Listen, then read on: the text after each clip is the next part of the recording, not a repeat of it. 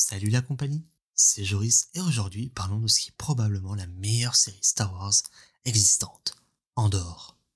Qui aurait réellement pu penser qu'une série nommée Andorre, centrée autour du troisième lead d'un spin-off, serait de cette qualité Même moi, qui pensais que ça serait une bonne série, n'aurais pu penser que ça serait un tel succès. Et on peut se demander comment nous en sommes arrivés là. Rogue One est un bon film, peut-être le meilleur de l'ère Disney, ce qui montre déjà qu'il y a une base solide. La réponse vient probablement de Tony Gilroy, qui est l'élément clé entre la série et le film. Celui-ci n'est pas un grand fan de Star Wars, et c'est probablement une force en ce cas-là, mais il avait adoré les personnages du film.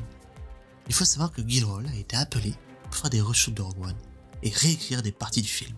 C'est un scénariste de renom ayant gagné des nominations pour des awards, et avoir quelqu'un qui connaît bien son métier paye. Il arrive avec un plan, des conditions et une vision. Ce qui manquait évidemment, c'est qu'elle. Gilroy voulait montrer comment le mal, la dictature agit de jour en jour, comment la dictature s'infiltre partout, comment les gens peuvent s'y opposer ou bien y être attirés. La série ainsi met en avant plusieurs personnages, ce qui rend son personnage titulaire, Cassian Andor, presque en retrait comparé aux autres. On a Luten qui crée les conditions pour une rébellion active et pousse l'Empire à commettre des atrocités.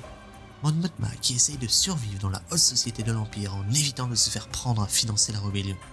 Dedra qui travaille pour l'ISB, qui est inspiré par la Gestapo, et qui montre comment un empire peut agir pour essouffler tout espoir de rébellion. Et bien sûr, Bix, qui va en souffrir. La façon dont la série prend son temps, portant d'ailleurs un nombre d'épisodes presque inconnus dans les séries actuelles, est une de ses forces. On a ainsi une série d'arcs, un épisode qui pose les bases, un autre pour s'attacher aux personnages et à l'environnement, et enfin un troisième où l'action et le dénouement se déroulent.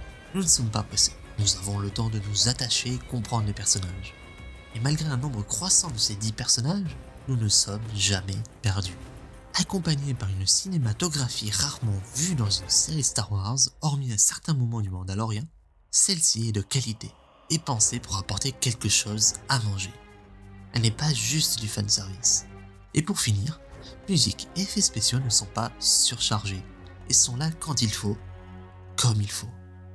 De la synthwave pour des plages ressemblant à celles de Miami, un ciel magnifique lors d'une nuée d'astéroïdes, bref, c'est pour cela qu'Andorre est une des meilleures séries de l'année.